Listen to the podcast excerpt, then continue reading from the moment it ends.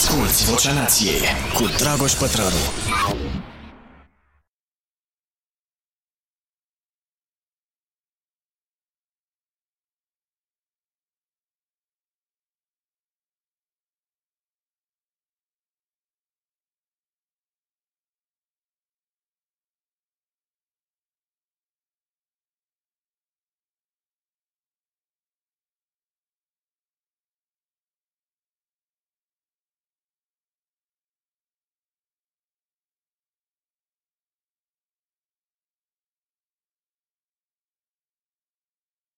Bine ați venit, bine ați venit, suntem la podcastul Vocea Nației, episodul cu numărul 67 și nu ne vom opri, mergem înainte, dragii mei, pentru că vorba aia înainte era mai bine.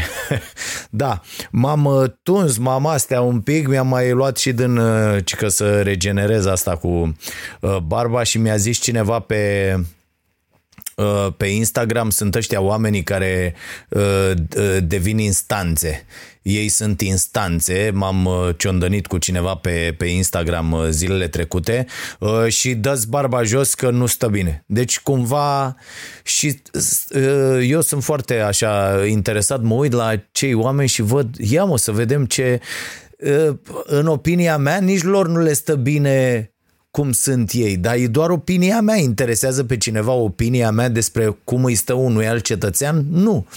E, automat când cineva zice, bă, ce bine stă cu barbă sau cu părul nu știu cum sau cu uh, uh, păr pe picioare și așa mai departe, uh, ăla, ăla își zice o părere a lui. E, dacă o zice, ăla altul care zice, bă, nu stă bine, ești automat dușmanului. Adică aici nu există două opinii. Două opinii nu în cap.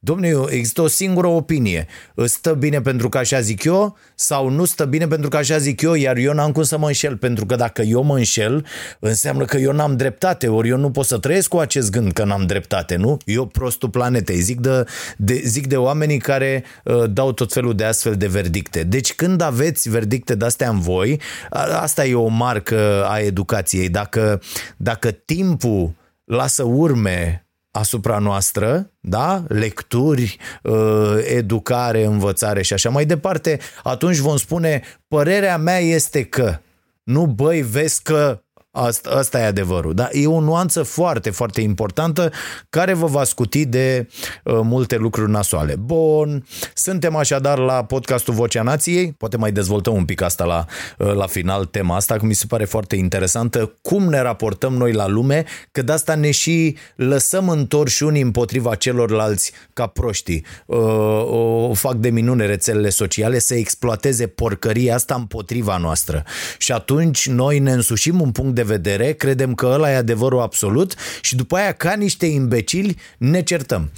Excluzând posibilitatea ca două persoane să aibă opinii diferite despre uh, același lucru. Album de ascultat. Am pregătit ceva aici, ceva vechi, dar uh, întotdeauna actual. Pentru că am ascultat uh, vreo 7-8 albume săptămâna asta, bă, nu mi-a plăcut nimic așa în mod special. Am uh, făcut în uh, newsletterul uh, uh, Starea Nației, care a plecat în această dimineață uh, către voi. Uh, am scris acolo cam ce am ascultat, nu mi-a plăcut nimic, așa că m-am oprit la niște băieți senzaționali care sună în acest fel. Îi auzi, sper, nu?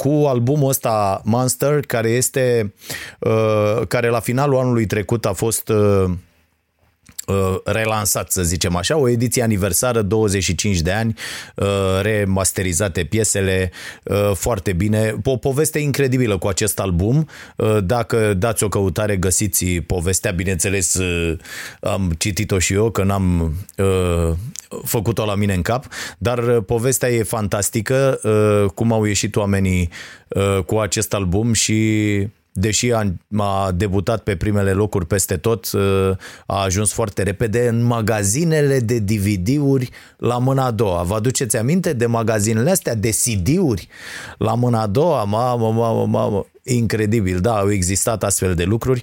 Așa cum să ridice mâna cine întorcea casete uh, acum 25 de ani cu creionul, a? frumos. Da, au fost uh, vremuri uh, extraordinare și stăteam, chiar am întrebat-o pe nevastă mea cu ceva timp, bă, unde casetele mele? Și vezi, bă, cum se pierd uh, lucrurile așa, nu mai știm, de la o mutare la alta, cutii peste cutii, hai că aruncăm, hai că facem, nu mai sunt. Sper, sper că mai am pe undeva, chiar o să vreau să mă uit, uh, uh, clasoarele cu timbre, fraților. Mai aveam, nu știu, vreo două, trei și aveam acolo, nu m-am mai atins de ele și doar așa să te uiți, îți mai aduce aminte de una, de alta, sper, sper să mai am, dar dacă am și ar fi mișto să-mi trimiteți poze cu ale voastre dacă mai aveți, uh, știu eu, colecție de uh, timbre, mamă ce mai vezi, dacă nu erau lucruri de făcut, făceam, uh, strângeam chestii de-astea. Bun, asta ar fi muzica. Recomandare de carte. Am două recomandări pentru că începe vacanța, o să ținem chestia asta și în vacanță. Uh, Eu mi-am propus să citesc mult mai mult în vacanță, bineînțeles, având uh, mai mult timp la dispoziție. În paralel lucrăm uh, la uh, cărțile, cele două cărți pe care vrem să le lansăm până la sfârșitul anului, cea despre nutriție și cea despre ce am învățat citind 100 de cărți despre performanță. Încă așez lucrurile, titlurile și ideile principale din fiecare carte.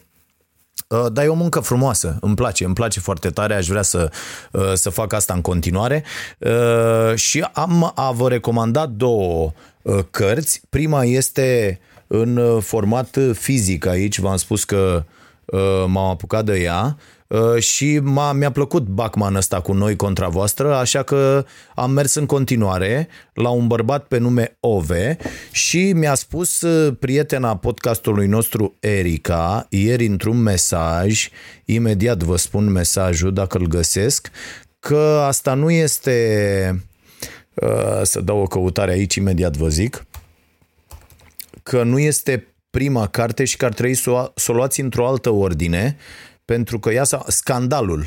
Deci Frederick Bachman cu scandalul ar trebui, pentru că ea zice așa, se pare că scandalul a precedat cartea Noi contra voastră. A, cu Noi contra voastră vorbe. Da, da, da.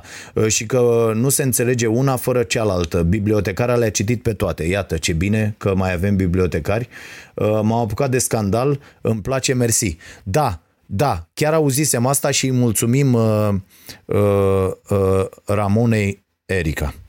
Uh, pentru că ne-a spus uh, despre treaba asta, deci dacă vreți să vă apucați, uh, dar eu am înțeles noi contra voastră foarte bine. Deci asta odată, un bărbat pe nume OV, poate apucăm să citim câte ceva la final. Sau hai mă să nu mai lăsăm la final că după aia uităm, uităm, ați văzut ce mi-am lăsat eu un semn aici imediat. Uh, să vă citesc.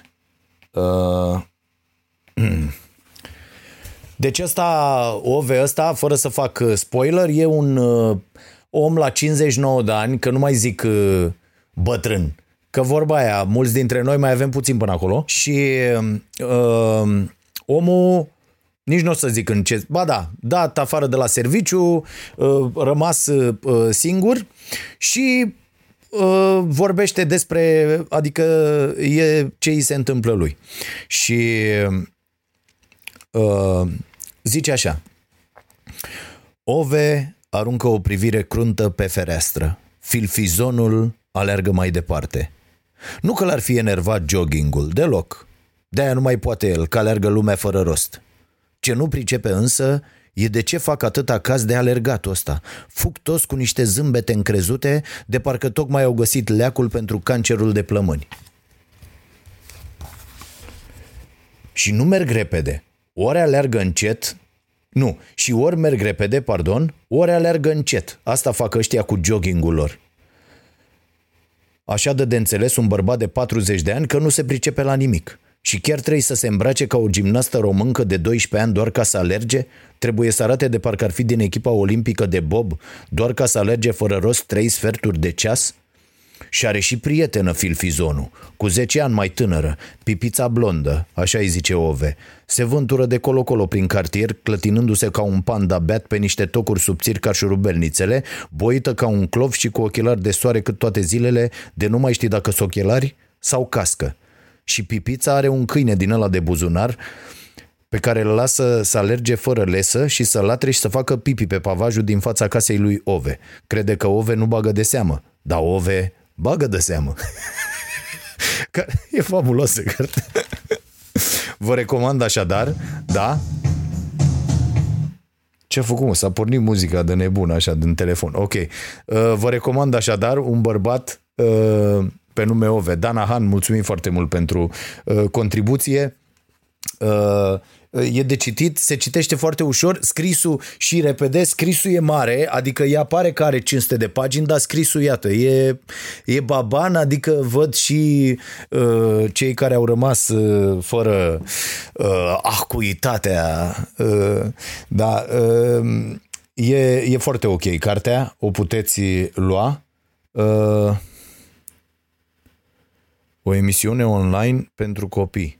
Uh, zice Dănuț, îmi, îmi tot trimite Larisa. Larisa face la cele mai uh, interesante sau amuzante, deci astea scrise de toți uh, analfabeții, de îmi face prin screen și mi le trimite. Și ne tăvălim pe jos de râs, ea are hashtag-ul necuvinte. Deci sunt oameni care nu se pot exprima în limba română, asta e o mare problemă, deci oamenii, oamenilor le e pur și simplu imposibil să se exprime. Mai sunt oameni care vor să vorbească cu mine la telefon și eu le spun, nu pot vorbi la telefon, dați-mi un mesaj, fie pe WhatsApp, fie pe mail și oamenii îmi dau de înțeles în acele mesaje că ei nu pot scrie în limba română astfel încât uh, eu să înțeleg ce vor ei. Și atunci le vine mai ușor să-mi vorbească direct. Dar mulți sunt, nu, nu înțelege absolut nimic, pentru că ei nu pot explica. De-aia școala e importantă, fraților. De-aia educația e cea mai importantă, pentru că uh, avem nevoie uh, de educație ca să ne descurcăm, să reușim să explicăm lucruri, uh, astfel încât ceilalți oameni să ne ajute dacă pot să ne ajute. Bun, un bărbat pe nume Ove, a doua carte Uh, pe care vă recomand. Deci asta așa, beletristică, ok, vacanță, e senzațional de citit și dacă ajungeți, sunteți dintre cei norocoși, ajungeți pe la uh, plajă, pe la mare, pe la soare, uh, e de citit uh, uh, cartea asta. Uh, bineînțeles, vă recomand și noi contra voastră de la Bachman, uh, știți, uh, și scandalul, iată ce ne-a spus uh, Ramona. Bun.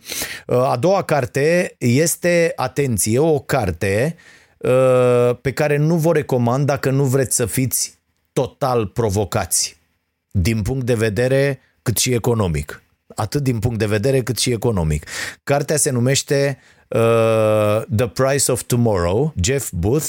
Îl găsiți și cu niște interviuri uh, pe YouTube dacă vreți să vă familiarizați sau să decideți dacă vă luați cartea. Bineînțeles, nu-i tradusă la adică nu cred să fie, uh, dar o găsiți uh, Uh, o găsiți pe Amazon la, la un preț ok. Adică eu uh, am luat-o și uh, este cea mai bună carte pe subiectul ăsta pe care am citit-o în ultima vreme și pentru că am tot felul de mesaje de la oameni care îmi spun Dragoș, spune-ne, mai spune și nouă cum facem, cum punem banii să lucreze pentru noi, bă, s-ar putea să se fi terminat jocul ăsta. Deci mare atenție aici, aveți grijă cum faceți, dar jocul ăsta, cum punem banii să lucreze pentru noi, s-ar putea să se fi terminat. Și s-ar putea ca banii să nu fie chestiunea cea mai importantă pentru noi în viitor. Adică să ne așezăm altfel prioritățile, lucrurile. Uh, vorbeam cu uh, Caterina înainte de uh, emisiune exact despre treaba asta, că uite, peste tot lucru care se negociază primul este timpul nu mai este salariu.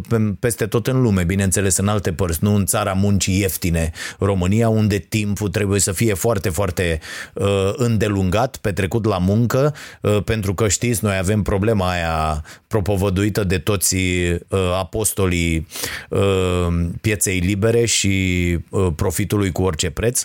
Și eu aia zic, domne, noi nu suntem productivi, deci trebuie să muncim 20 de ore din 24 și asta e o mare prostie, uh, iar acum peste tot se negociază negociază timpul. De pildă, oamenii au ajuns în foarte, foarte multe companii să spună, domne, uh, eu nu mai vreau să muncesc decât de luni până joi. Deci aș vrea să uh, luăm salariu uh, în funcție de asta și aș vrea să primesc același salariu pentru muncă mai puțină, pentru că vreau vineri, sâmbătă și duminică să fie pentru mine. Noi, la Starea Nației, suntem cumva pionierii acestui mod de a negocia lucrurile, pentru că eu, de ani buni, uh, am spus, bă, uite, ăștia banii, sunt ok pentru toată lumea, altfel nu ne complicăm. Să știți că asta cu negocierea banilor trebuie să o lămuriți de la început, indiferent în orice uh, uh, colaborare intrați cu oricine, trebuie să dați problema asta a banilor la o parte de pe masă, altfel va fi ceea ce vă va mușca de fund permanent. Chestia asta cu banii, că voi vă faceți că îi plătiți pe oameni, oamenii să facă muncesc pentru voi și uite așa e o întreagă uh, uh, tâmpenie. Și uh, noi muncim de luni până joi, avem vineri, sâmbătă și duminică să ne, să ne revenim, chiar dacă de luni până joi înseamnă mai multe ore. Și ideea e cum să faci, apropo de esențialist, de cartea despre care vă spuneam uh, săptămâna trecută, cu care uh, ați văzut până la urmă, nu sunt de acord, dar erau acolo câteva mesaje interesante, cum să faci mai puțin Uh, pentru mai mult, da? Era less for better. E o idee pe care o întâlniți în, uh, și în cartea asta, The Price of Tomorrow uh, și e foarte, foarte interesant cum iată tehnologia și această revoluție tehnologică ce abia se întâmplă, fraților. Asta e o mare, o mare chestiune. Abia se întâmplă această revoluție tehnologică, o trăim și nimeni nu știe încotro să apuce. De-aia, poate dacă vă aplicați un pic mai mult asupra subiectului, ați putea deveni cei care rezolvă ecuația. V-ați gândit vreodată că avem această și acest ghinion, dar și această oportunitate fantastică, depinde cum privești lucrurile, să trăim uh, vremuri uh, care nu s-au mai întâmplat așa. Da? Că au mai fost aceste vremuri uh, și acum 80 de ani Uh, să zicem, vremuri în care mărirea inegalităților și apariția unor politicieni populiști care să profite de lucrurile astea și să mărească doza de naționalism imbecil și de rasism și de toate lucrurile astea, mă refer bineînțeles la Hitler, uh, și s-a ajuns după inegalitate, după nemulțumiri, după uh, ce oamenii și-au pierdut încrederea în, în state și în puterea lor de a aduce Uh, prosperitate, să zicem așa, ca să apelăm la limbajul de lemn din tolba oricărui ziarist, uh, s-a ajuns la al doilea război mondial și am putea să ne uităm cu un ochi foarte critic la ceea ce se întâmplă acum. Iată, am avut ca, la fel, criza din 30, da? 30-33 acolo, a fost uh, întâi criza economică, după aia a fost uh, uh, criza schimburilor, criza fiecare pentru el, uh, înălțarea uh, Uh, populismului, a naționalismului și apoi, hai tată, hipobabă, hai să ne batem.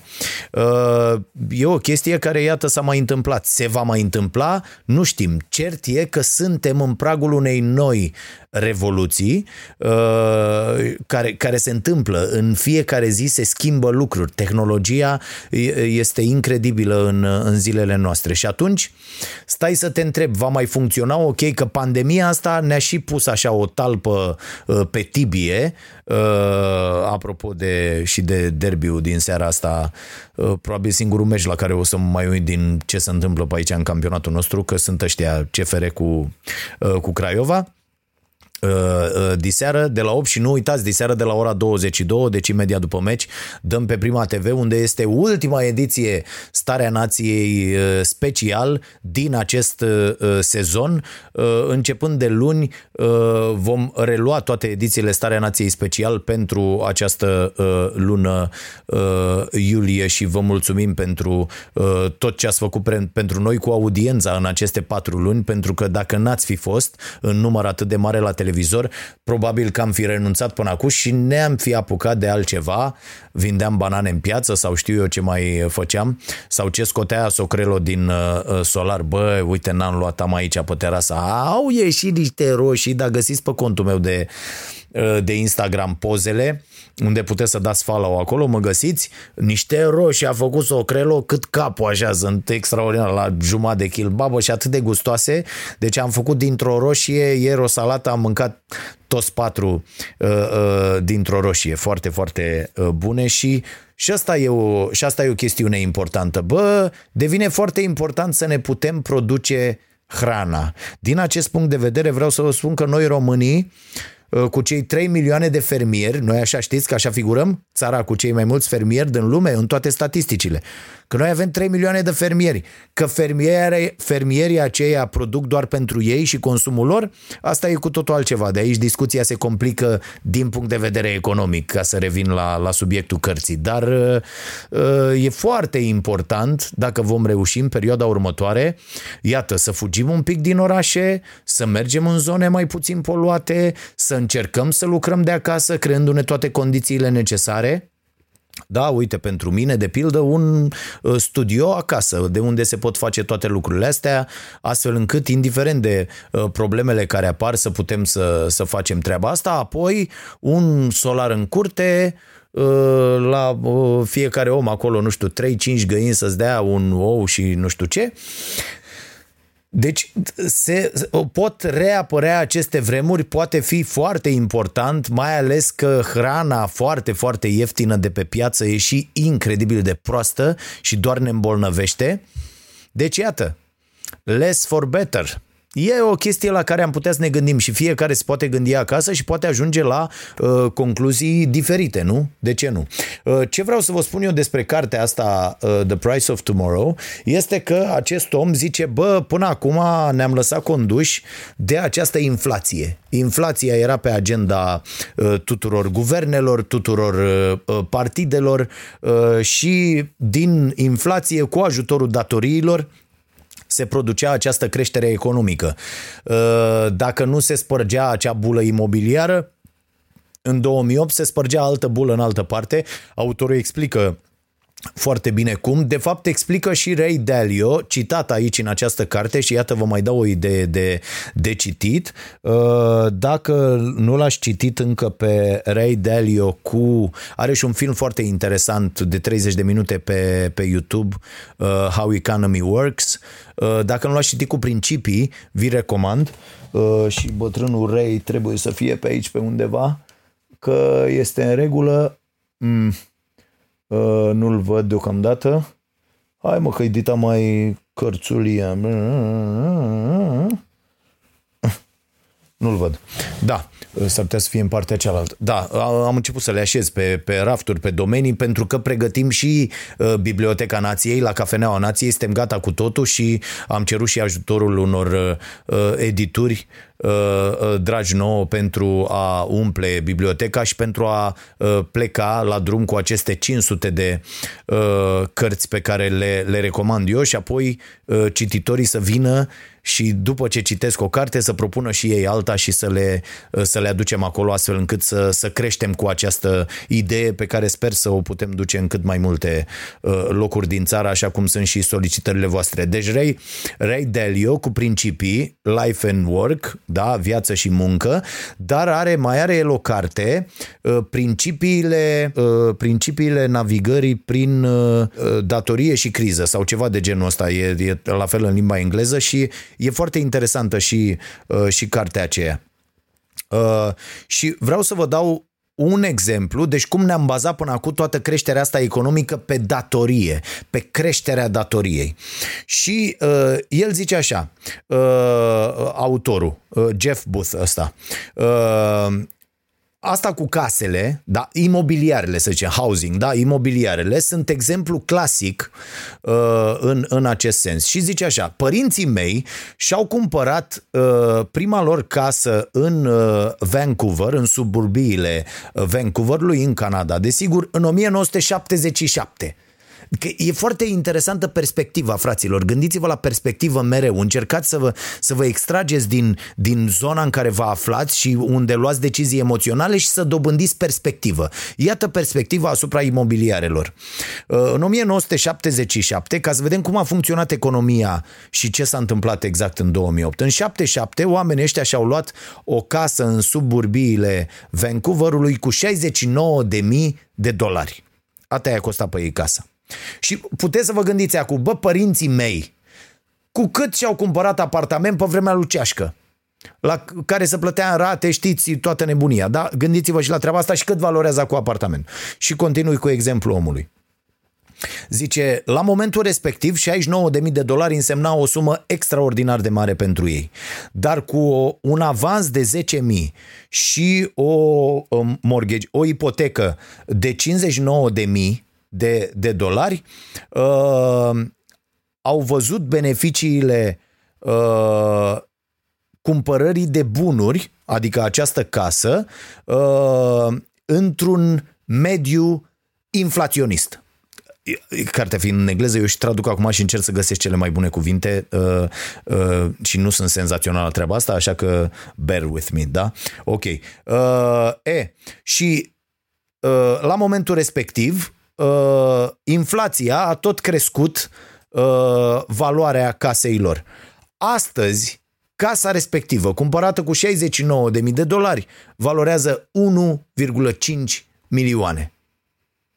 Ata valorează casa respectivă. Da? La fel este dat exemplu foarte ok uh, cu cine mă, nu Franklin, Franklin mi se pare sau cine a lăsat. Deci unul dintre președinții uh, americani a lăsat, uh, e exemplu dat în carte, a lăsat o mie de dolari să fie investiți și să nu se umble la chestia aia pentru 100 de ani. După 100 de ani au fost 500 uh, de mii și uh, de atunci până acum, după încă 100 uh, și ceva de ani s-au făcut 6,1 milioane. Și v-am mai dat aici uh, uh, Millionaire Teacher, v-am tot zis eu despre cartea asta, cum se adună banii beneficiind de acest sistem. Uh, cu, cu inflație și cu toate, toate lucrurile care se adaugă în uh, tot felul de fonduri de-astea uh, mutuale sau uh, uh, ce, fonduri, ce fonduri mai sunt, numai puțin că nu mai am voce. Așa. Deci, uh, asta e interesant. Cum uh, pui banii să lucreze pentru tine în, în acest fel? E.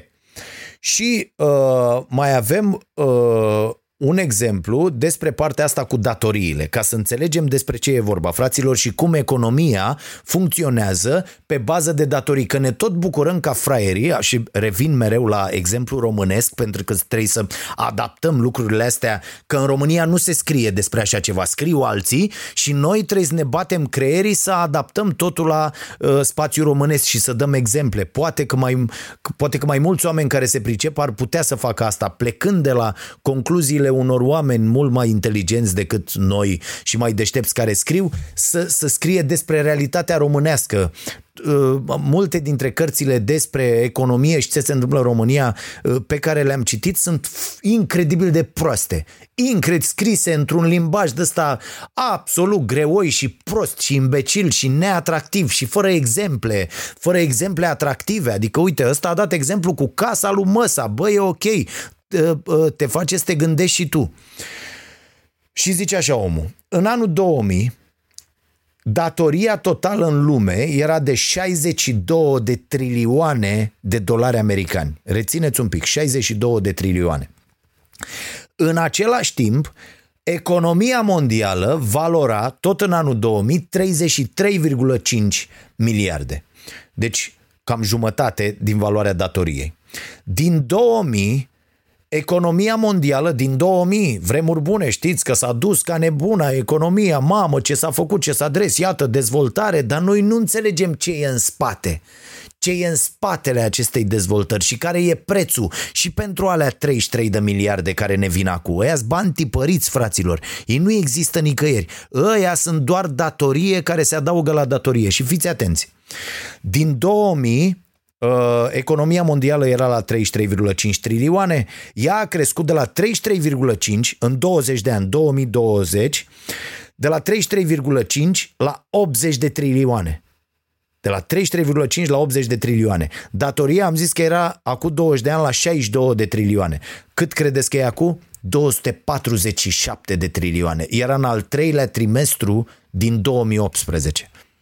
Acum, azi, cred că e dezastru. N-am, n-am, n-am stat să caut înainte, n-am avut timp, dar cred că e dezastru. Cred că s-a dus. Și vă dați seama unde se duce suma asta când toate guvernele anunță că aruncă bani în economie. UE aruncă bani în economie, uh, uh, uh, Statele Unite aruncă bani în economie. Și ce se va întâmpla? Această datorie va crește. Până unde?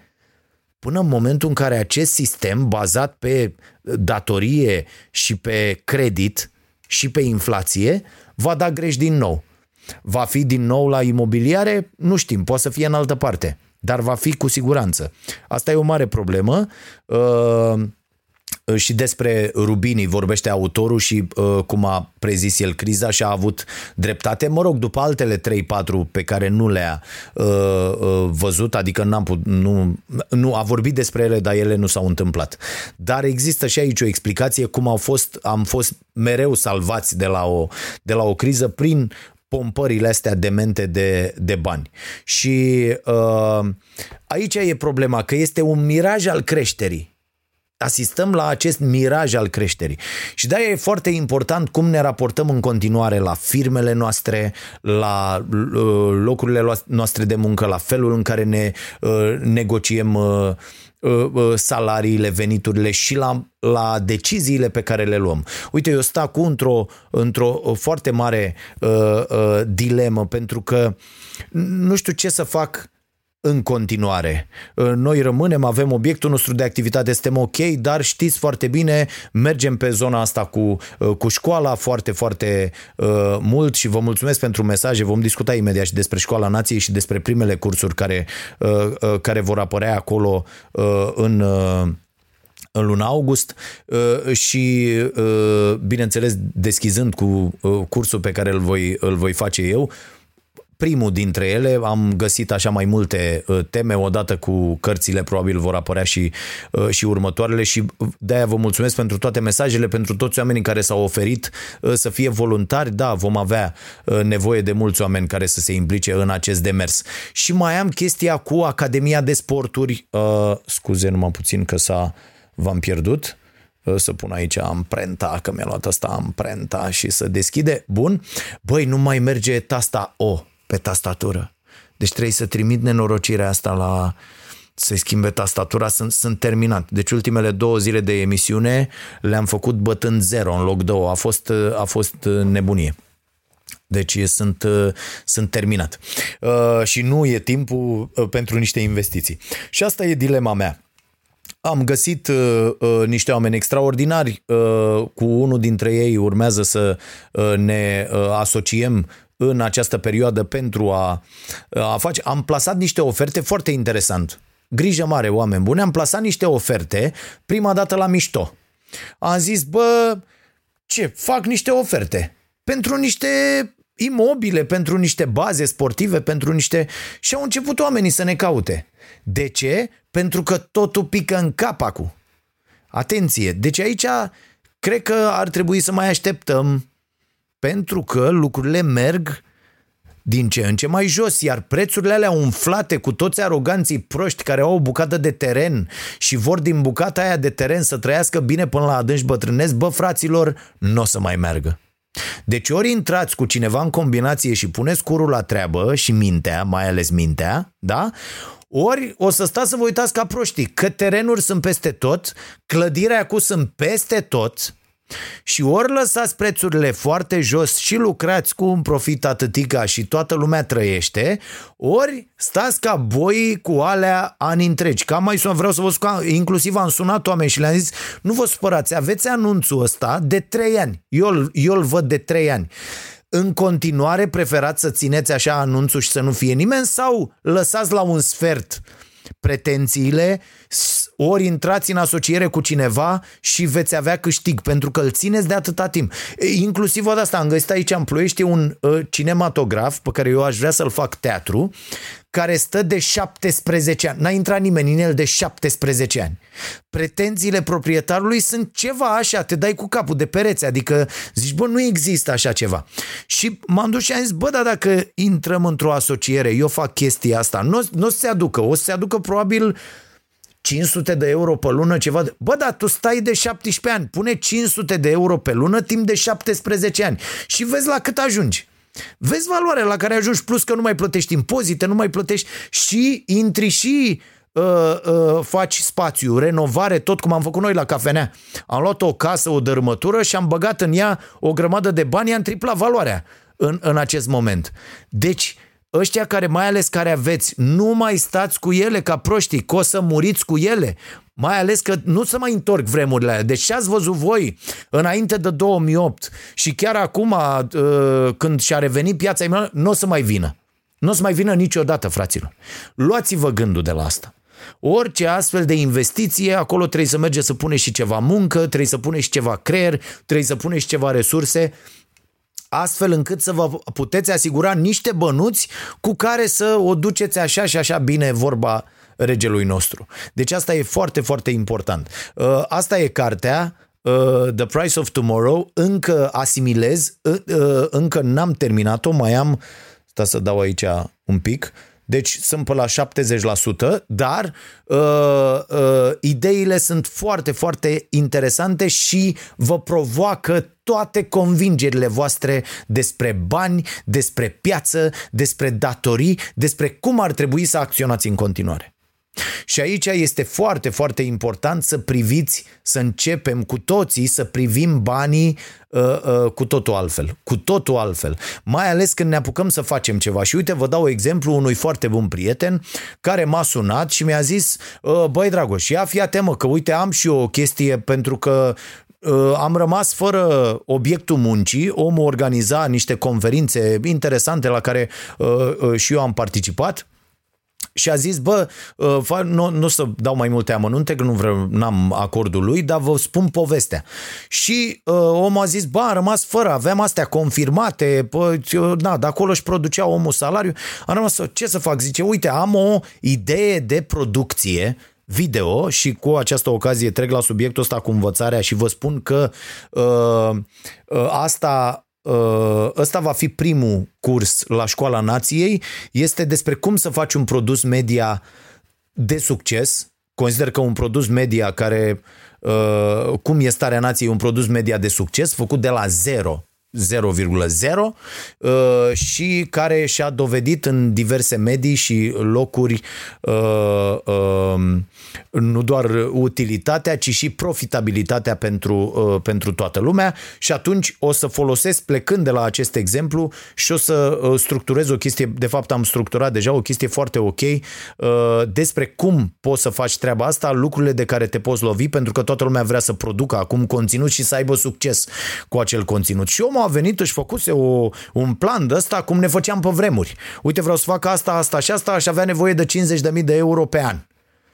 Și am zis, bă băiatule, marș de aici, mă. Nu există așa ceva.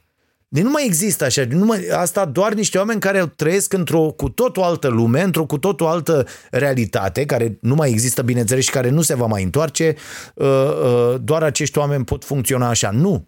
Și am zis, bă, apucă-te și fă. Păi cum să fac? Nu știu. Nu știu, du-te, caută un studio, înregistrează sau înregistrează ceva, că uite, totul să poate fi înregistrat, e foarte, foarte ieftin, asta face tehnologia. Ne oferă mult, mult, mult mai mult pentru mult, mult, mult mai puțin bani. Gândiți-vă și e un exemplu dat în cartea asta, în The Price of Tomorrow, uh, omul a avut primul telefon mobil în 1988. a costat, l-a primit cadou de la muncă atunci când a plecat de acolo, a costat 2000 de dolari. Da, 2000 de dolari. Și avea doar, deci nu avea absolut nimic, nu, mai, nu vorbim de internet, doar puteai să dai telefon, era 1,5 dolari minutul atunci în, în America și doar dădeai telefon, era cât o cărămidă și ca mărime și ca greutate și avea o antenă de asta. Na, cum arătau, ați văzut cu toții. Dacă dați pe Google la imagini cum arăta primul telefon mobil, uh, o să, uh, o să vedeți acolo uh, despre ce e vorba. Și gândiți-vă ce s-a întâmplat și cu cât de puțin bani se oferă atât de multe lucruri acum uh, uh, cu tehnologia. Despre asta este vorba, da?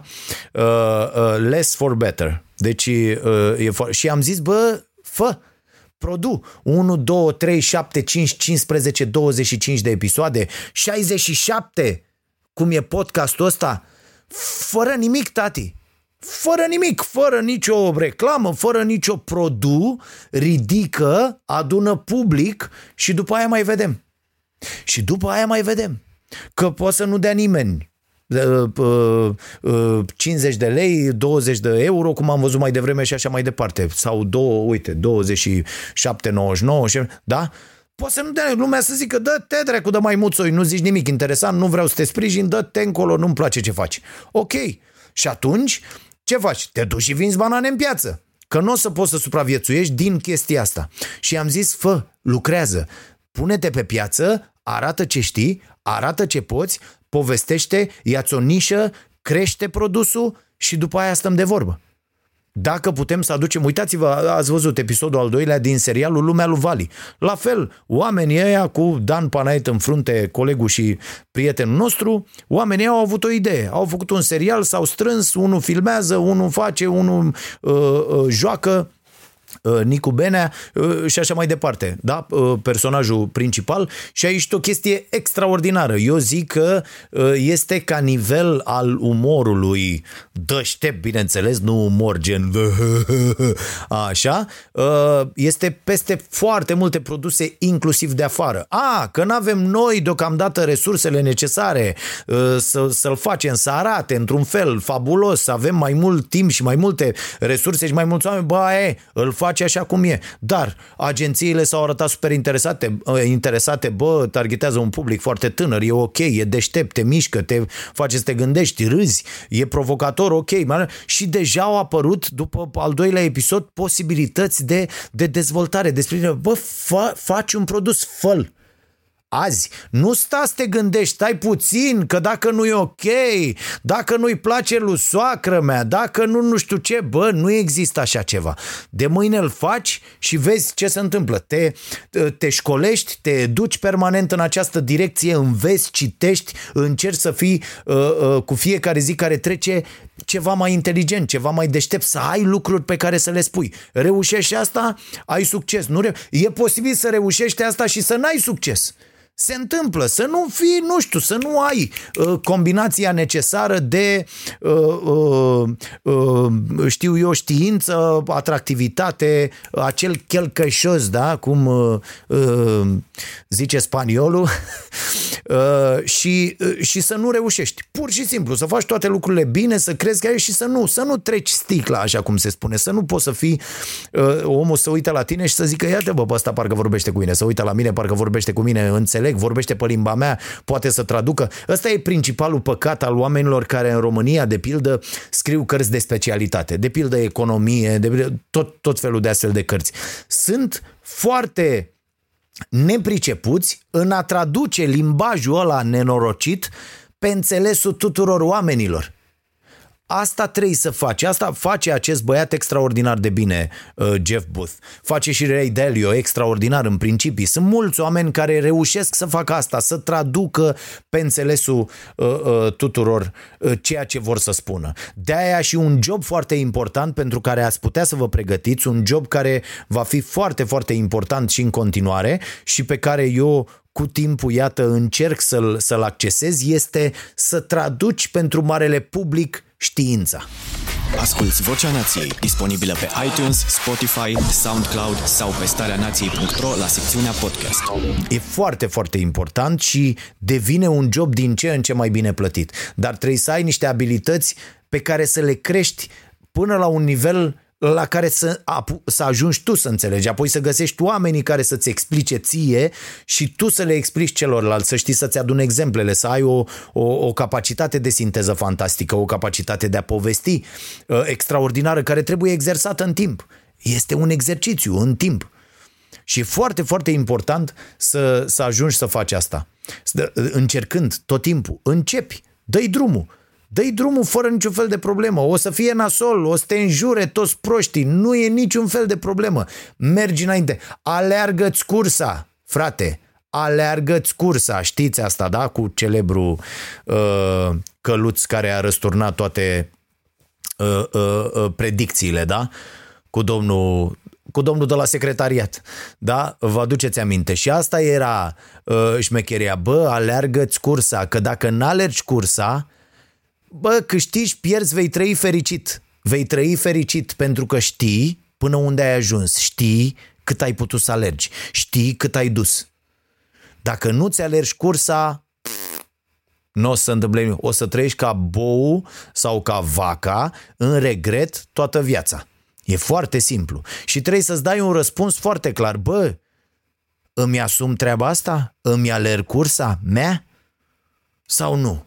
Sau mă pitesc Uh, de toți proștii care o să-mi spună că nu o să reușesc, care o să-mi spună că sunt uh, urât și prost și idiot și uh, cumpărat de Bill Gates și nu știu ce, cum e rahatul ăsta de coronavirus care ne-a împărțit iar în două și există uh, ta, uh, grupul ăsta al tâmpiților uh, uh, care nu reușesc să priceapă pentru că nu au bagajul uh, necesar, adică a, a fi tâmpit nu e neapărat, problema e când ești mândru că ești tâmpit și nu-ți dai seama că ești tâmpit, bineînțeles că de-aia ești tâmpit, că nu-ți dai seama uh, uh, și când începi să-i atași pe pe ceilalți uh, pe baza informațiilor tale puține și cretine și pretinzând că tu deții adevărul. De exemplu, problema asta cu coronavirusul pe care mi-am notat-o aici, bă fraților, ați văzut cât de tâmpit pun unii problema? Deci este incredibil. Domne, ai de domne, e aia cu, ai de domne, e răceală, nu te omoră. Bă, chiar suntem cretini, n-ave. Și m-a, m-au abordat tot, mă abordează tot felul de oameni. Ce facem, domne, iar ne închi, iar ne închine nenorociții, nu ne închine. Păi bă, dacă noi nu înțelegem că trebuie să nu mai transmitem de colo-colo, dacă suntem atât de proști, bineînțeles că cu aia, cu Băi, am înțeles că nu le iese stora cifre, am auzit-o și pe asta, băi, am înțeles că nu le iese stora cifrele, bă, frate, că uh, ia uite, e nenorocire și vor să facă hoția asta nemernică și au băgat în ele la raportări și la nu știu ce și bagă în ele tare și...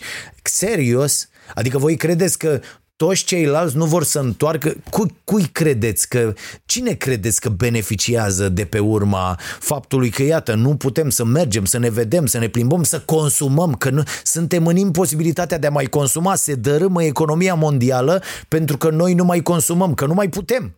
Că nu mai putem. Și aici e altă idee la care aș vrea să vă gândiți. Cât n-ați consumat și ați fi consumat în toată această perioadă? Cât?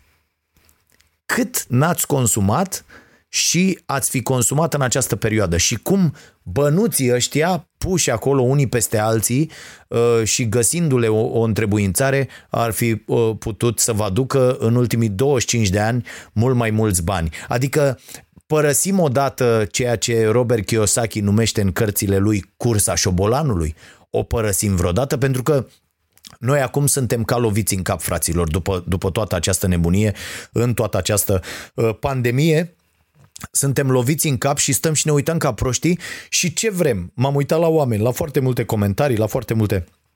Ce vor oamenii? Oamenii vor să se întoarcă, vor cu, cu ardoare, pentru că doar asta știu. Atenție, doar asta știu. Au fost abuzați de mici și doar asta știu și se simt bine. Toți oamenii. Peste 90% dintre oameni. La naiba, dacă n-ar fi peste 90% dintre oameni așa, ceilalți noi, ceilalți 10%, că îmi place să cred că uh, toți oamenii uh, din partea asta a lumii uh, și cu aceste concepții se, se uită la și consumă acest uh, produs, da? Deci ceilalți n-ar putea să reușească, n-ar putea să aibă succes. Dacă 90% dintre oameni n-ar vedea mai departe de bara din față uh, pe stradă. Știți că sunt șoferii aia, s-a oprit mașina din față, s-a oprit și ei și gata, s-a terminat lucrarea, nu văd mai departe, nu avem perspectivă. Și pentru că 90% dintre oameni, chiar cred că 95% dintre oameni n-au această perspectivă, uh, uh, nu pot reuși. nu pot reuși și asta e o chestie uh, foarte importantă. Multă lume se așteaptă să vină înapoi în cursa șobolanului. Vreau să merg înapoi la muncă, vreau să muncesc ca prostul, vreau să-mi plătesc rata la bancă, vreau să uh, uh, cheltuiesc tot salariul ce îmi rămâne, să dau pe mers undeva, să strâng bani pentru concediu, să mă duc într-un concediu. Ca să... Mă gândeam la mine cât de prost eram acum 15 ani, fraților, dar da prostie de aia imensă și toată lumea trece pe acolo. De-aia e important să-i ascultăm pe cei care au trecut, au avut experiența. Dacă îi ascultăm pe acești oameni, o să ne gândim și noi cu all inclusiv ăsta de pildă. Am avut ani întregi în care tot ce am făcut a fost să strângem bani ca să plătim rata la atât, și să punem un leu, doi deoparte pentru uh, uh, vacanțe și mergeai la all inclusiv, umflai burta ca porcu, înțelegi, și erau, erai foarte mulțumit, dar tu de fapt acolo la acel all inclusiv unde erai, frate? În izolare. Erai într-o izolare. Tu n-aveai decât o experiență uh, baie, mâncat ca porcu, ă, băutură și atât. Durere de cap, ă, ă, deranja la stomac că mâncai ca porcu de toate și cam astea erau experiențele tale.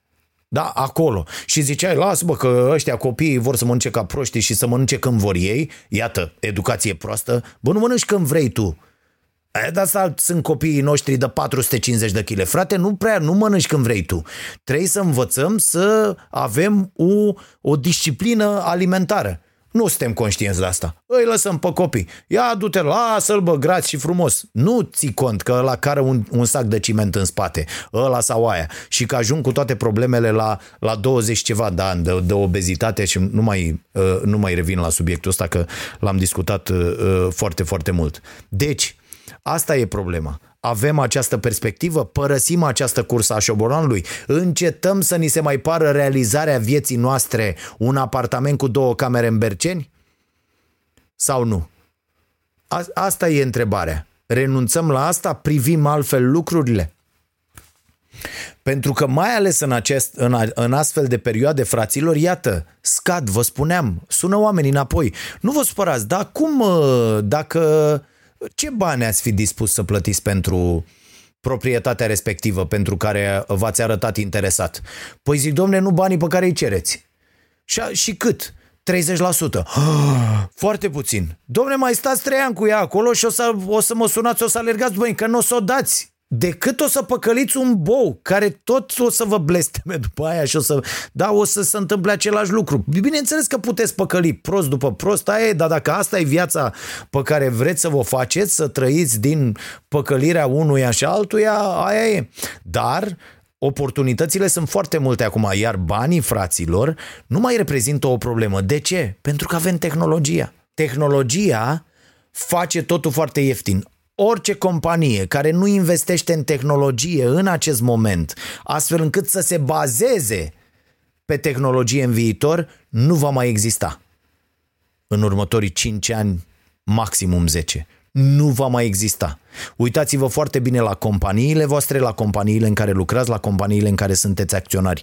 Este tehnologia și progresul tehnologic care iată vine așa, uh, calcă peste noi uh, în fiecare zi și, și uh, cresc lucrurile din acest punct de vedere, ai asta în viața ta, în compania ta, în compania la care lucrezi, dacă nu, ar trebui să te reorientezi. Ar trebui să te reorientezi, pentru că dar cine nu face asta nu va mai exista.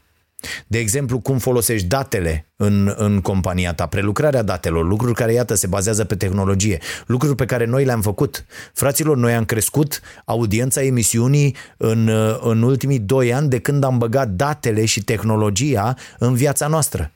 Și analizăm date, analizăm toate cifrele, generăm rapoarte pe baza lor, mergem în zone de dezvoltare, inclusiv Școala Nației e rezultatul unor astfel de analize, bazându-ne pe date macro, apoi din ce în ce mai micro, da, prelucrate de uh, uh, colega noastră Edith și a venit și ne-a dat cu cifrele în cap și a zis, bă, fraierilor, uite, uitați-vă aici, iată trenduri, iată dezvoltări, iată, ne agățăm și noi de lucrurile astea sau stăm ca proștii și ne închidem într-o treabă, da? Și atunci am decis, deschidem, facem online, ca nebunii, 700 de producții, hai tată, hai tată să mergem să reușim să, să ne dezvoltăm. Pentru că altfel am fi murit. Dacă nu era această dezvoltare bazată pe tehnologie cu totul, cu totul, no, această emisiune, aceste produse, această societate care a uh, a raportat un profit uh, extraordinar de mare pentru mărimea ei la sfârșitul anului trecut și iată, asta ne permite să plătim întregi salariile tuturor oamenilor care lucrează în uh, pandemie, indiferent uh, de, de volumul de lucru și de ceea ce s-a întâmplat, de faptul că, ei, uh, că am, am mai făcut emisiunea în doi oameni care veneau la birou și așa mai departe a, acest tip de organizare, ă, ducându-ne spre tehnologie, ne-a permis asta. Cine nu face asta, trebuie să fie pregătit să moară foarte, foarte repede. Foarte, foarte repede. Uh, și uh, despre cum să faci un produs media, uh, fie că este în mediile tradiționale, fie că e pe rețele sociale uh, și așa mai departe, un produs media de succes. O să vorbesc și în cursul ăsta care va fi primul postat pe, uh, pe Școala Nației, cum am zis, în, în luna august. Dacă o să vă placă, tot felul de tips and tricks, tot felul de lucruri pe care să le ocoliți, tot felul de lucruri unde o să vă chinuiți, uh, bariere de, uh, de trecut și așa mai departe, chestiune care, atenție, nu vă garantează succesul, dar vă poate aduce mult mai aproape de uh, uh reușită. Totul, vă repet, la Școala Nației este proiectul nostru în care credem foarte mult, totul va fi gratuit pentru toată lumea, spre disperarea celor care fac o grămadă de bani din cursuri, multe dintre ele care trebuie luate cu titlu de rezervă, să spunem atât. Adică am văzut oameni care percep sute de euro pentru niște căcaturi incredibile. E, ă, acei oameni trebuie să nu mai facă bani din asta. E foarte, foarte simplu. Așa că toate proiectele care vor fi derulate la Starea Nației vor fi gratuite de la un capăt la celălalt și e chestia în care noi orientăm acum uh, cele mai multe resurse. Cum se va susține treaba asta? Se va susține odată din donațiile uh, tuturor, cine vrea să facă acest lucru, și din uh, vânzarea cursurilor la ce mod? Băi, vine uh, producătorul de cești din astea și zice, bă, eu am o chestie, un curs de olărit Apropo de desen, bă fraților, serios, în cursurile mi-a recomandat un om și îi mulțumesc foarte tare. Pe Instagram îmi scapă numele, nu stau să caut acum, durează foarte mult și îi mulțumesc foarte. Bă, asta mi-a selectat omul ăla, niște cursuri de desen, niște... Bă fraților, am ajuns să fac... Deci m-am uitat la trei filmulețe de alea și am reușit, mi se ridică pielea pe, pe mine, am reușit să fac o față de om care arată ca un om.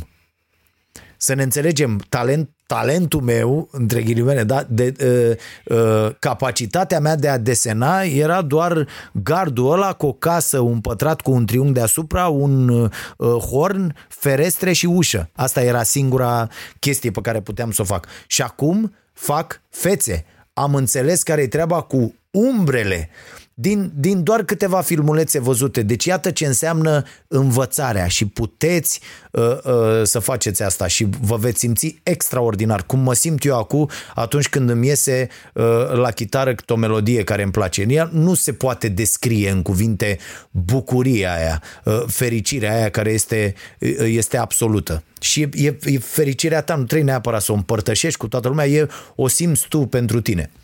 Probabil că la un alt nivel, bineînțeles că merită și împărtășită să se bucure, să se bucure și alții. Da, asta e pentru campioni, pentru cine ajunge acolo, ceea ce vă doresc și, uh, și vouă. Uh, deci despre asta va fi școala nației. A, cum va fi? Și ăla zice, ba, am un curs de olărit, cine îl face? Cutărescu e cel mai bun olar de ăsta de, de pe planetă sau un curs de făcut ie sau un curs de făcut nu știu ce, orice, bă, și returi, ciorapi, uh, orice și eu vreau să apar acolo, că eu prezint acest curs și pentru asta, nu știu, te costă cât îi dăm celui care face cursul ca să-l facă, ce putem și noi acolo, dar totul la noi va fi non-profit, ne interesează absolut niciun profit din chestia asta și vrem să aducem cât mai multă valoare pentru toată lumea. Și o să vedeți uh, cât de, cât de frumos va fi și câți oameni extraordinar vom aduce alături de noi, uh, care vor să facă astfel uh, diferența. Că dacă toți stăm înconjurați de egoismul ăsta prost, nu o să ajungem nicăieri. Voi scrieți, pătrarul citește. Hai să luăm uh, câteva întrebări. Uh, ne-am organizat probabil de săptămâna viitoare o să revină și de restul caramele, o să devină și și de restul caramele, uh, podcastul pe care îl fac împreună cu Bogdan Stoica. Ne-am lămurit despre ce e vorba. Acum să vedem și câți oameni se vor abona la, la treaba aia. Sandu Silviu, dacă îmi place Macron. Uh, uh, din, punct, din ce punct de vedere? Așa e un pitic, nu prea îmi place de el. Uh, cum zic? Uh, dar uh, nu. Uh, da, da, uh, concepție despre lume, despre viață, în general îmi plac uh, uh, francezii cu uh, orientarea lor uh, Uh, către oameni și binele lor. Socialismul ăsta francez uh, uh, de, de atâta timp mi se pare extraordinar, de-aia am și place de domnul Piketty, pe care vi recomand cu Capitalul și cu alte lucrări pe care le găsiți pe contul meu de Goodreads, cine vrea. Mai era cineva care îmi spunea din auri, aveam o, o opinie aici, imediat vă citesc. Uh, uh, zice uh, Florin, zice Bună ziua, îmi puteți recomanda câteva cărți bune care au ca temă comunicarea publică în general și comunicarea pe timp de campanie electorală mă pot ajuta să-i deosebesc mai bine pe cei serioși de cei neserioși, pe cei onești de ticăloși, pe lângă alte filtre. Mă îngrijorează creșterea valului de ură, extremism, rasism, populism și chiar fanatism religios în România și în Europa. Vă mulțumesc. Florine, da, sunt cărți uh, care te pot ajuta la treaba asta, dar nu vei face neapărat diferența uh, cum vrei tu între, între lucruri. Uh, bă, fraților, așa, gata, am găsit. Pentru că, mai ales la, nivel, la nivelul nostru, mesaj, nu există doctrine, nu există mesaj, nu există o viziune despre lume ok. Uitați-vă, stați de vorbă cu oameni, lideri de la dreapta la stânga și vedeți dacă cineva are vreo idee clară despre cum ar trebui să funcționeze lumea, despre cum ar trebui să arate, despre ce este economia, despre uh, economia bazată pe consumul ăsta dement și economia bazată pe uh, producție, export și așa mai departe, despre munca ieftină, despre cât de important este să creștem salariile, dar o va face UE și pasta înaintea noastră că noi suntem suficient de proști încât să ne mulțumim în continuare să fim țara muncii ieftine, ne mulțumim să fim niște dobitoci. Și ce mi se pare foarte interesant e că nu suntem, uh, uh, suntem și niște dobitoci fuduli, foarte fuduli. Adică noi, uh, în, în fiecare dintre noi zace un milionar ratat și noi vrem să menținem treaba asta chiar dacă nu ducem acasă mai mult de câteva sute de euro în fiecare lună și uh, dar noi vrem chestia asta, adică de ce să taxăm progresiv? De ce să taxăm bogăția mai mult? Doamne ferește, nu, e corect. Am văzut oameni care sunt sărași lipiți sau care produc un rahat ăsta de 1000-1500 de euro pe lună, rahat în ce sens? Dacă ai o concepție, o astfel de concepție despre taxarea progresivă, banii pe care îi produci tu reprezintă un rahat. Adică mi se pare incredibil să câștigi 1500 de euro din care plătești rată la mașină, rată la bancă și te duci într-un concediu mai ok decât, decât alții și tu să nu vrei taxare progresivă. Trebuie să fii absolut tembel să, să nu accepti asta, că taxarea progresivă poate diminua inegalitățile și creșterile trebuie să meargă acolo unde, către cei care au puțin. Adică uite asta cu creșterea pensiilor. Imbecilii ăștia care ne conduc în loc să zică, bă, nu dăm pensie creștere 40%, dar dar creștem cu 70% toate pensiile de 700 de, sub 1000 de lei, da? Și atunci asta ar fi creat o, o, o, o diminuare a inegalităților. Ne mor bătrânii care au muncit 50 de ani, mor întinși pe stradă sau la coadă la farmacie. Pentru că noi suntem conduși în continuare de niște dobitoci. După aia de la PSD au venit dobitoci ăștia alții de la PNL care sunt, uh, din punctul de vedere al concepției despre lume, chiar mai periculoși. Din păcate. Uh, Mango, apropo de dividende, de, de, nu te, da? Dividend, nu dividend. Uh, voi ce părere aveți despre aroganța asta a statului? După ce ai muncit un an, după ce ai plătit taxele pe salarii, după ce ai plătit tot, vine statul și îți mai cere 5%. Uh, Mango, aici vreau să spun că, uite, eu sunt în fericita situație de a avea profit la starea nației. nu un profit foarte mic. Și consider că este foarte proastă această lege prin care profitul e taxat doar cu 5%. În opinia mea, profitul ar trebui taxat mult mai, cu mult mai mult. Cu mult mai mult. Uh, mi se pare o viziune greșită asupra lumii. E o viziune uh, care uh, uh, ridică profitul mai presus de orice. Nu, profitul le aparține acelor oameni care l-au făcut posibil dintr-o companie, oamenii care muncesc la o companie și aici e o viziune pe care ar trebui să o schimbăm. Nu patronul face profitul. Profitul ăla nu-i aparține lui. El a luat niște decizii și a asumat treaba asta, are un salariu mai mare decât ceilalți, dar profitul, uh, în primul rând, cred despre el că trebuie reinvestit, da? chiar dacă nu în aceeași companie, în alte, uh, uh, în alte activități uh, care în timp să se dovedească uh, de asemenea lucrative. Vedeți că avem aici o confuzie uh, cu acest lucrativ, ce înseamnă el, aducător de profit așadar.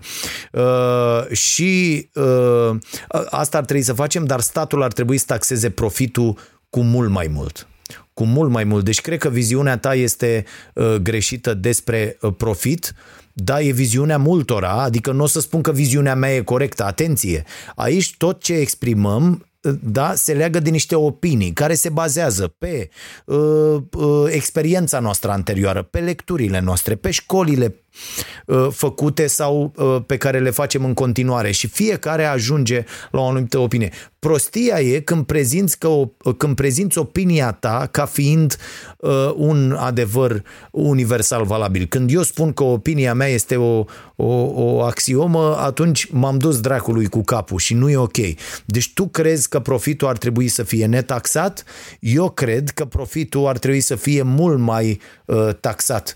Și e foarte important ce face statul uh, uh, cu acel profit, dar asta e cu tot o altă discuție. Adică să nu, să nu legăm lucrurile între ele și să spunem, domne, pentru că statul e un prost administrator, atunci uh, n-ar mai trebui să ajungă atâția bani la stat. Asta e greșit. Nu, trebuie să facem un stat care să fie bun administrator.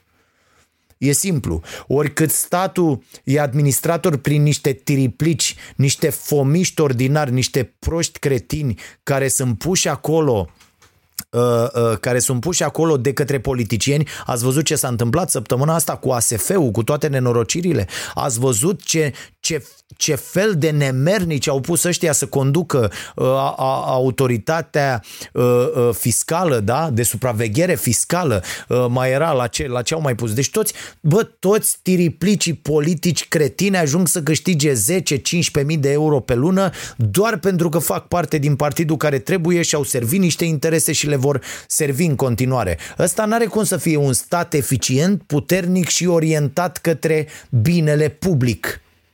N-ai cum să faci asta. Cu niște nenorociți clienți politici, n-ai cum să faci asta. De asta totul trebuie să ducă, toate măsurile luate trebuie să ducă la un stat puternic, ale cărui instituții trebuie să funcționeze independent, pur și simplu în interesul, în interesul oamenilor, așa cum ne tot chinuim să facem și cu, și cu justiția și cu toate astea. Este total aiurea. E ca la CNA, fraților. N-ați văzut? La CNA sunt niște oameni puși acolo care din când în când mai răsplătesc cu ceva partidul uh, care i-a pus acolo. Este inadmisibil oameni care nu se pot rupe de partidul care i-a, i-a propus partidul care i-a pus acolo. Nu, nu poți. Nu poți să faci o țară cu astfel de oameni, cu astfel de instituții care slugăresc partide. De-aia partidele au devenit în România niște organizații mafiote. Revenind la, la problema ta, Mango, te rog întreabă-te și vezi găsești mai multe cărți despre asta uh, la mine uh, pe contul de Goodreads, întreabă-te dacă nu cumva taxarea cu mai mult a profitului uh, uh, este ok. A, sunt de acord, ai profitul reinvestit? Ok, nu ți-l uh, taxăm, da? Dar 5% pentru dividende mi se pare foarte, foarte puțin. E o pomană. E, deci mă obligi pe mine să fac profit mult asta mă determin, după aia să-l scot pe dividend și să, să-l consum, să-l cheltuiesc în loc să-l reîntorc în uh, societate ca atare. Deci aici ar trebui să facem clar diferența, băi, e profit, da, îl reinvestești, îți mai dăm niște bani, așa ar fi șmecheria. Bă, cât ai profit? 100 de mii de euro. Ai 100 de mii de euro profit, ok. Îl reinvestești, să-l vedem pe tot reinvestit în tehnologie, în oameni, în activități, în, într-o nouă linie de producție, nu? L-ai reinvestit, da. Mai am un ajutor de stat, la fiecare 100 de miți mai dăm 10 mii de la noi. Sau îți plătim doi oameni pe care îi angajezi trecuți de uh, uh, 50 de ani care sunt încă foarte, foarte ok și utili pe piața muncii și atunci mai, mai uh, uh, ușurăm din greutate. Ideea e că ei nu gândesc lucrurile astea pentru oameni, fraților, pentru binele oamenilor. Ei le gândesc ca niște imbecili și zic că au venit marile companii la noi și ne-au zis să taxăm mai puțin dividendele. De ce? Ca să-și ia băieții dividende foarte ca lumea. Ok, hai să facem asta. O prostie, o prostie imensă. Cred că impozitul pe dividende ar trebui să fie mult mai mare. Sorin Constantin, e opinia mea, atenție, nu eu nu spun că asta e adevărat. Da? Economia, după cum am văzut, e, e un singur lucru, dar poate fi uh, poate să fie văzut acest lucru în, din mai multe unghiuri, în mai multe feluri și putem acționa în feluri uh, diferite, da? Sorin Constantin, imediat. Ah, deci avem redevențe foarte mici spre zero la resursele naturale exploatate de corporații? Pentru că dacă nu ai asta, în spatele acest, în fața acestor corporații merg tancurile NATO, tati. Da? Ca să știm despre ce e vorba. Și dacă nu facem asta, atunci niște băieți ar putea să se gândească că noi o ducem prea bine pe aici. Înțelegeți? De-aia și trebuie să fim țara muncii ieftine. Și be, nu neapărat că trebuie să fim că, că este o conspirație, nu, dar ăia nu ne ajută să ieșim din asta. Dacă nu reușim să ne ajutăm singuri, nimeni nu o să ne ajute. Nu o să vină nimeni, deși uite, iată, la nivelul UE discuția e din ce în ce mai aprinsă despre asta pentru că oamenii își pierd încrederea în instituții, în Uniune, în, în toate lucrurile astea, în guverne și atunci oamenii ăștia ce zic? Bă, cred că trebuie să mai lăsăm de la noi. Nu mai merge cum mergea hai să mai facem și pentru oameni ceva și atunci, bă, asigurăm acest venit, venit minim, astfel încât oamenii să nu se mai enerveze, să trăiască acolo cu o felie de parizer și o coajă de pâine, dar să nu mai pună presiune pe noi. Și atunci facem noi nenorocirile pe care le vrem noi, cu arme, cu căcaturi, cu nu știu ce, ce vor, ce fac ei la nivel mondial, dar măcar ne lasă populațiile în pace, că dacă se enervează vreo 3 miliarde de oameni, ce facem? Le dăm bomba atomică noi guvernele? Nu merge. Dar iată, creșterea nemulțumirilor se produce peste tot în lume și atinge niveluri greu de imaginat acum ceva ani. Corect? Și asta se întâmplă. În linia asta se înscrie Brexitul, în linia asta sunt aceste uh, uh, uh, manifestații antirasiste din America. Acolo, de fapt, se protestează împotriva inegalității. Uh, democrația din Statele Unite și economia din Statele Unite au pierdut pur și simplu au pierdut contactul cu oamenii și au pierdut nu pariu, promisiunea făcută, au eșuat lamentabil. Democrația din Statele Unite a eșuat lamentabil și la fel economia, pentru că cele două am văzut că nu înseamnă același lucru. Uitați-vă la China. Da? Uh, România e un paradis pentru rentieri. Uită-te la impozitul pe case, pe mașini care sunt foarte mici. De acord, impozitele astea trebuie crescute foarte mult. Dobânzile pe depozite sunt 3-4% pe an. În vestul Europei pierzi bani depunându-i. Uh, de ce?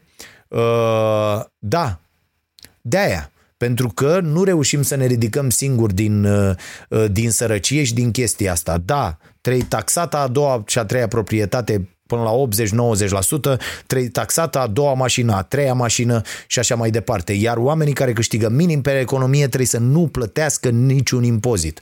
Și atunci vom vedea că inegalitățile se mai uh, micșorează.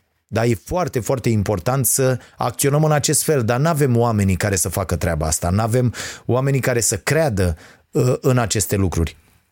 De-aia, în opinia mea, e nevoie foarte mare în România de uh, partide serioase cu viziune și cu mesaje uh, uh, uh social sociale, da? de stânga, sociale. Uh, a nu se confunda cu comunismul și alte, alte tâmpenii, dar e nevoie de, de astfel de mesaje și să nu ne mai ducem toți ca proștii pentru că fugim de comunism, ne ducem ca proștii de 30 de ani spre dreapta extremă, care face a, aproape și mai rău uh, uh, decât acele idei uh, comuniste de care fugim. E o mare tâmpenie.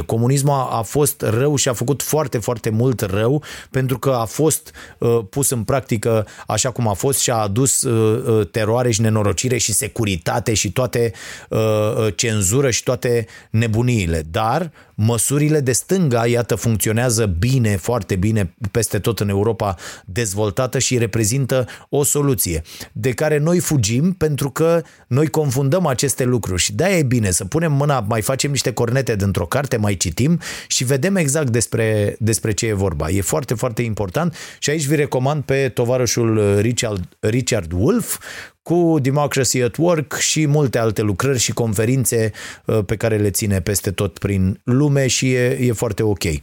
Uh, de asemenea, pe fostul uh, pe băiatul ăsta grec, pe Varoufakis, vi recomand, e și el interesant. Cine vrea să afle lucruri despre economie, poate să citească acea carte, e tradusă și la noi cu sfaturi pentru economice pentru fata mea sau ceva de genul ăsta. E o carte scrisă pentru, pentru FISA în care explică destul de bine lucrurile. E și aia pe aici. A, așa, uh, mai luăm o întrebare și gata. România e un paradis. A, asta a fost. Mai avem ceva? Așa, Cristian, dacă cel cu salariu minim pe economie, dacă cei nu o să mai plătească taxe, atunci patronii nu or să angajeze salariați pe salariu minim pentru a nu mai plăti taxe? E vorba, nu, aici, aici e vorba de taxele pe care să nu le mai plătească uh, oamenii. Știți cum se formează salariul? Există taxe de ambele părți, Cristian. Uh, mai studiază un pic lucrurile. E vorba de taxele, ai, ai văzut cum a făcut PSD-ul, că a trecut cu taxele uh, trag, și a zis, mamă, ce au crescut salariile la oameni, că s-au trecut taxele care erau plătite de angajator, au trecut la angajat și s-a făcut porcăria aia. Ei, e vorba de netaxarea uh, uh, oamenilor, salariaților. Asta nu are uh, uh, legătură cu uh, taxele pe care trebuie să le plătească firmele. Taxe care la noi pe muncă sunt mari pentru ce se întâmplă în România, dar sunt mici dacă le comparăm cu uh, alte taxe. Problema la noi e că oamenii câștigă, rămân cu foarte, foarte puțin bani. Da? E, e foarte important ca oamenii să ducă acasă pe ora de muncă undeva în jur de 10 euro pe oră. Acolo ar trebui să ajungem. Da? Nu 2,5 lei cât aveau uh, uh, muncitorii de la, uh, cum le zicea, Electro, nu știu cum, din satul mare, Baia Mare, da? firma aia suedeză. Uh, da, și așa e peste tot în România. Faceți împărțiți Uh, orele la ce se întâmplă și veți vedea. Ați văzut mizeria aia făcută de Țiriac? A arătat uh, state de plată și a zis românii ajung și la 3000 și au răspuns românii. Citiți în libertate, este extraordinară acea concepție a, a oamenilor cu bani uh, care spun, iată bă cât aveau și ăia, ăia trebuie să muncească pentru a ajunge la 3000 de euro, ăia își distrug sănătatea, am, ați văzut, am intrat săptămâna trecută cu cu omul ăla din, din Germania de la sindicat care ne-a explicat foarte clar că mori acolo dacă stai, lucrezi mai mult de 2-3 ani într-o, într-un rahat de la de abator, te duci dracu cu sănătatea cu tot și vine unul ca țiriac care împușcă cu nenorociții ăștia, inclusiv patronul ăla de la Tönnies, uh, împușcă uh, mistres pe aici pe în România și uh, să dau cu mașinile scumpe niște boșoroși bășinoși și ajung să zic că, bă, că nu așa, ba da, bă, așa arată sclavia. Exact așa arată sclavia, să fii nevoit ca să ajungi la 1500 de euro pe lună, să muncești 20 de ore din 24 în niște condiții greu de suportat. Așa arată sclavia, când duci oameni dintr-o țară să muncească în altă țară o muncă pe care cetățenii din acea țară ajungi la un anumit nivel, uh, nu mai vor să o presteze. Asta este sclavia neațirii. Am bătrânit urât și asta, mă. Bă, bă, nasol, nasol. Bă, uite, vezi, banii te fac să nu mai... Și Bă, în general că, uite, e, e foarte interesant și aș vrea să închei cu ideea asta. Bă, stai să te uiți, au unii o grămadă de bani și te-ai aștepta când dau de atâția bani, mai ales că le-a fost greu, au muncit, cât au fost mici, au plecat, cum am plecat și eu, cum au plecat și alții, dintr-o sărăcie de asta cruntă și te aștepți, păstrând legătura cu lumea, să nu nege sărăcia, să nu-i condamne pe săraci pentru că sunt săraci, să nu creadă că e vina săracilor că sunt săraci, ci făcând bani să vină să-i sprijine pe ceilalți, să-i ajute, să facă proiecte și, și, și firme și idei și uh, uh, să aibă inițiative care să se pună, prin care să se pună în slujba celorlalți, să le ofere șansele pe care ei le-au avut, că e o șansă, să, să părăsești sărăcia e o șansă, nu e o chestie care ține de tine. E o șansă foarte mare pe care o ai la un moment dat. Și da, trebuie să muncești al dracului de mult, să fii incredibil de, de uh, înverșunat în, în, în demersul tău, să nu accepti că, uh, că eșuezi, să nu te, să nu te mulțumești Uh, când, uh, și să nu, să nu uh, te resemnezi, ăsta e cuvântul potrivit, să nu te resemnezi când dai cu capul de, de primul zi, de al doilea, de al treilea, de al cincilea și să-l încerci și pe al șaselea și pe al șaptelea până ajungi la 100 de ziduri și să știi că nici atunci n-ar trebui să reușești, dar trebuie să-ți alergi cursa. E, oamenii ăștia care și-au alergat cursa, iată cât de urât îmbătrânesc ca niște, ca niște mizerii pe care nu o să le plângă nimeni pe aceste mizerii. Nu o să le plângă nimeni, pe acești oameni nu o să-i plângă nimeni da? pentru că ies și vorbesc și și-au petrecut bătrânețile niște bășinoși proști împușcând mistreți. Asta, despre asta e viața lor. În loc să-și lege numele și toți banii pe care i-au făcut de ceva ok. Păstrează dracu cât îți, cât îți trei pe lună. Că nu poți, bă, orice dracu ai face tu, orice dracu ai face tu, cum e unul la nivelul țiriac sau bă, n-ai cum să ai cheltuiel mai mari de Dracu să le ia, zi 50 de mii de euro pe lună, zic așa, o chestie de, de neînchipuit pentru, da? Păstrează-ți, bă, cât, mă, cât crezi că mai ai? Cât, cât mama măsii crezi că mai ai până te duceai, nu știu, și trecut de 70, bă, mai ai la felul în care trăiești cum ai grijă de tine, nu știu, schimbă sângele ca la bebeluș, aia mai ai între, între 5 și 25. Păstrează dracu banii aia, bă, restul fă lucruri care să te hrănească, da, spiritual, care să te facă pe tine să vrei să trăiești mai mult pentru a vedea bucuria celor care se folosesc de ce ai făcut tu. Bă, poate sunt eu tâmpit, dar eu nu văd altfel lucrurile, viața în continuare. Poate, poate sunt eu ultimul cretin. Dar dacă nu faci toate lucrurile astea, dacă nu alegi ca un nenorocit, dacă nu te agăți, ca să întorci toți banii ăia ca, ca bine pentru ceilalți și să le oferi celorlalți oportunități să facă lucrurile astea, mie mi se pare că ai trăit dracu degeaba. Nu mi se pare tristețe mai mare decât, îi văd, decât atunci când îi văd pe niște oameni cu bani și mă văd toată ziua cu o grămadă de oameni care au bani și mă uit la ei și ei sunt, au, le fac ochii numai cu dolari și euro în, în astea și să aibă, să aibă ce dracu faci cu ei, mă, animalule? Ce dracu faci cu ei că uite vine un lockdown de ăsta și stau ca bou pe bani, îți putrezesc în casă. Fă bă lucruri pentru ceilalți, să-i vezi pe ceilalți fericiți, inspiră-i pe ceilalți oameni. Dă totul de pomană, dobitocule, ca să ai o, o, ca să ai o moarte cu sens, care să-ți ofere sens asupra vieții atunci când mori, mă. Să zici, bă, am făcut niște chestii ok și rămân după mine niște chestii ok de care o să se bucure ceilalți. Și cu cât ai mai mult, să lași mai mult.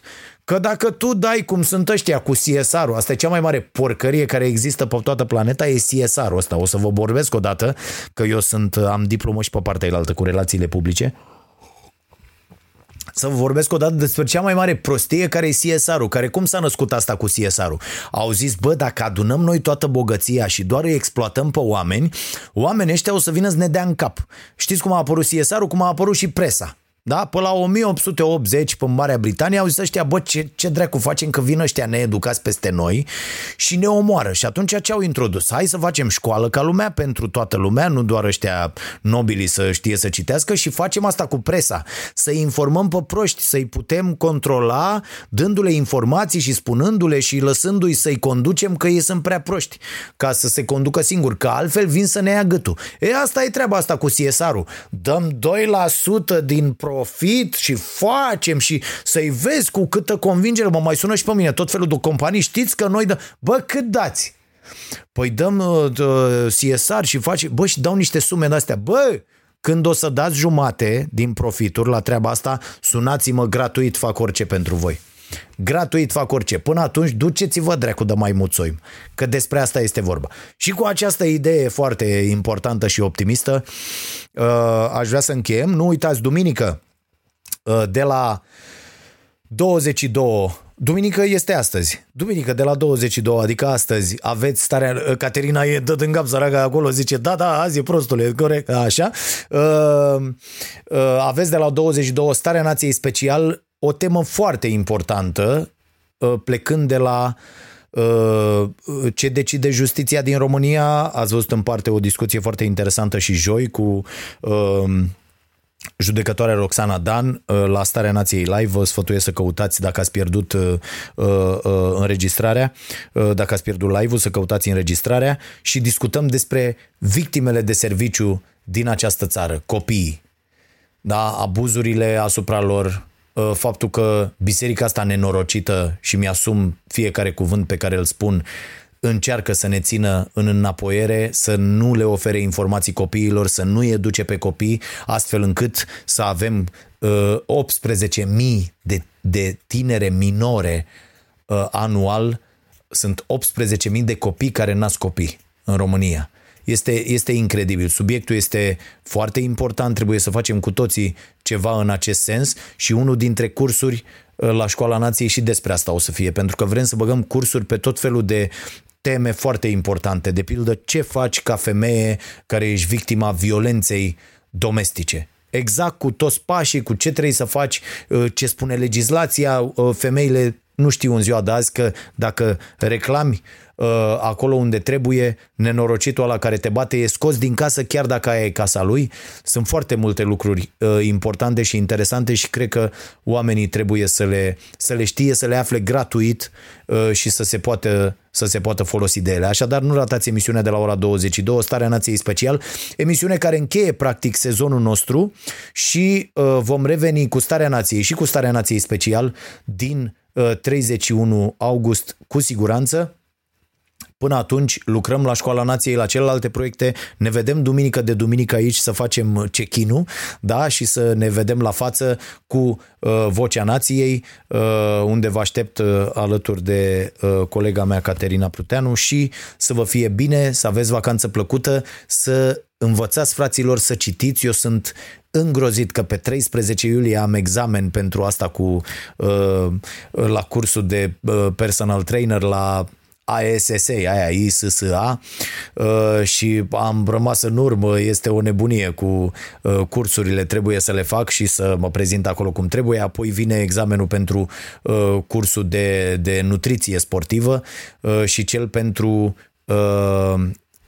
antrenorat pentru fitness pentru copii și juniori, ceea ce e din nou o chestie pe care o consider foarte, foarte importantă. Așadar, lucrați la voi, încercați să creșteți, să folosiți timpul ăsta, accesați resursele gratuite de pe net sau dacă aveți ceva bani de investit în această perioadă, nu vă uitați ce se întâmplă pe piața imobiliară, pe piața bursei și așa mai departe, investiți în educația voastră. Este cea mai bună investiție pe care o puteți face. Și cu asta eu mă întorc la citit și la ale mele și să vă fie bine și uh, deschidem și cafeneaua. Uh, dacă nu da ăștia drumul cu deschiderea, deschidem și Cafeneaua Nației deocamdată în Ploiești, unde o să vă aștept acolo. Uh, facem uh, ceva frumos cu cămin cultural, bibliotecă, este și cafenea și restaurant vegetarian. Până una alta, cafea o găsiți pe site-ul nostru, stareanației.ro, la secțiunea magazin și vă mulțumim pentru comenzile pe care le faceți. Ne-au mai venit acum niște mostre cu tot felul de microloturi, cu gustăm permanent cafea și încercăm să aducem cafea din ce în ce mai bună. Cănițele astea de asemenea le găsiți la noi pe site, sunt foarte frumoase și interesante. Iată, bă, ăștia care fac cănile astea au crescut prețurile. Știți de ce? Pentru că s-au orientat 99% pe piața externă. Și au zis, bă, noi nu mai avem treabă cu români. Și acum știți ce am făcut eu? M-am interesat. Ia să scriem noi un proiect european, să facem o, o de asta, un cuptor de asta, o șmecherie, cum să fac. Ia să facem o noi căni. Hai să faci, uite idee. Na, apucați-vă de făcut când astea. Că există cerere, că ia uite, cresc ăștia prețurile și, a? și le mai dau și după o lună, după ce dai comandă. Hai, tăticule, ia să facem. Cine să apucă de... Că, bineînțeles că nu o să ne apucăm noi, da? Că, dacă e, căutăm niște oameni, scriem un proiect, cine vrea să apuce de făcut. Căncești, toate nebunile, iată, e, e cerere, probabil o să fie în continuare. Și așa mai departe, căutați oportunități, dar cel mai bine, până să ajungeți acolo, investiți în educația voastră. Pa, v-am pupat, să fiți sănătoși, să vă fie bine, la revedere!